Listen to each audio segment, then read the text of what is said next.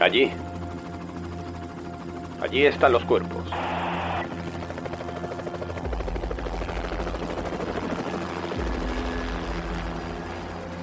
El helicóptero descendió y todos fuimos testigos de una terrible visión.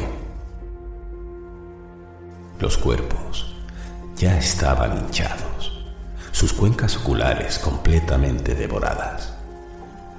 La líder permanecía acostada sobre Alexander. ¿Qué había pasado allí? ¿Por qué congelándose? Los chicos se quitaron la ropa y los zapatos. ¿Por qué la mujer se acostó sobre el cadáver? Cuando se realizó la autopsia, mostró que los seis murieron de hipotermia. Los hechos sugieren un motivo más terrible.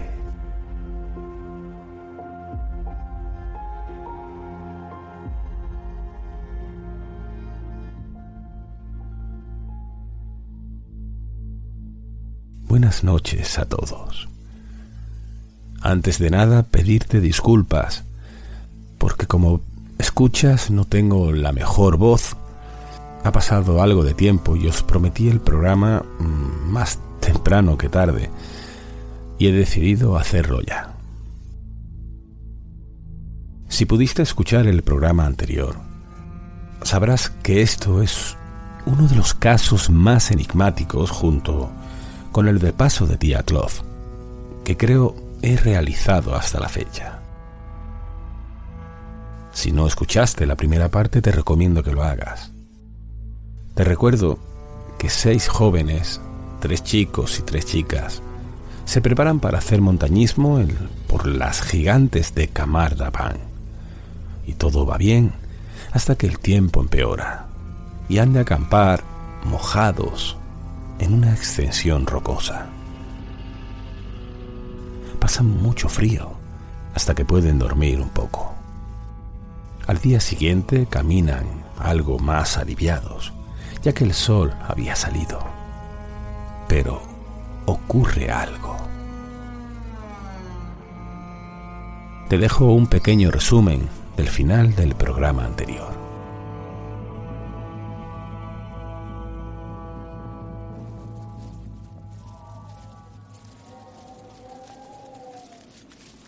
Alexander cierra el grupo. De pronto, sin motivo aparente, Alexander, el chico más fuerte, el mayor de ellos, se para. Parece estar mareado. Queda rezagado unos metros. Hace extraños gestos con su rostro Comienza a abrir la boca, enseña los dientes, como si le molestara el roce en sus labios.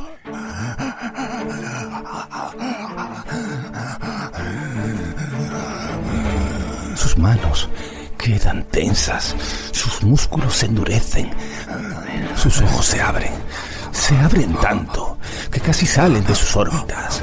Su visión se torna roja, nota el calor en su garganta comienza a gritar. Comienza a gritar desesperado.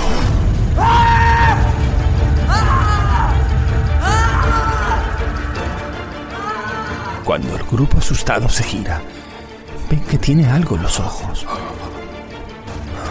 Y sin ningún motivo aparente, cae de bruces al suelo.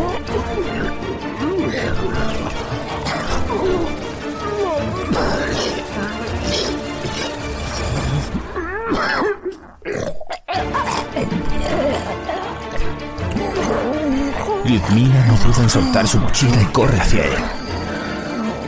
Cuando se acerca, ojos brota sangre. Sangre. Y a continuación de sus oídos y de sus fosas nasales. Su amiga y monitora se echa encima de él. Es lo único que se le ocurre. No sabe si puede calmarlo. Ha entrado en una auténtica locura. La visión es horrible. Su rostro está ensangrentado del río que emana de sus ojos.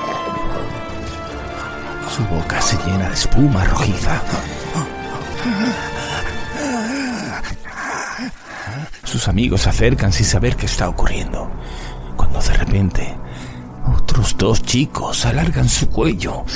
Las venas parecen querer salir entre los poros. Gritan, aparentan querer morder algo. Estira los brazos, abren sus piernas, se tiran al suelo, se arrastran.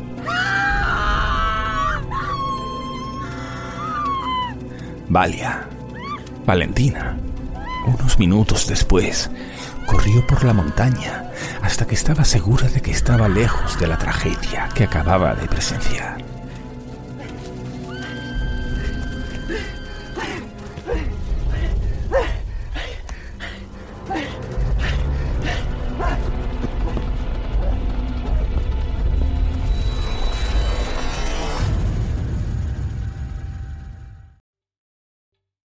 ¿Te está gustando este episodio?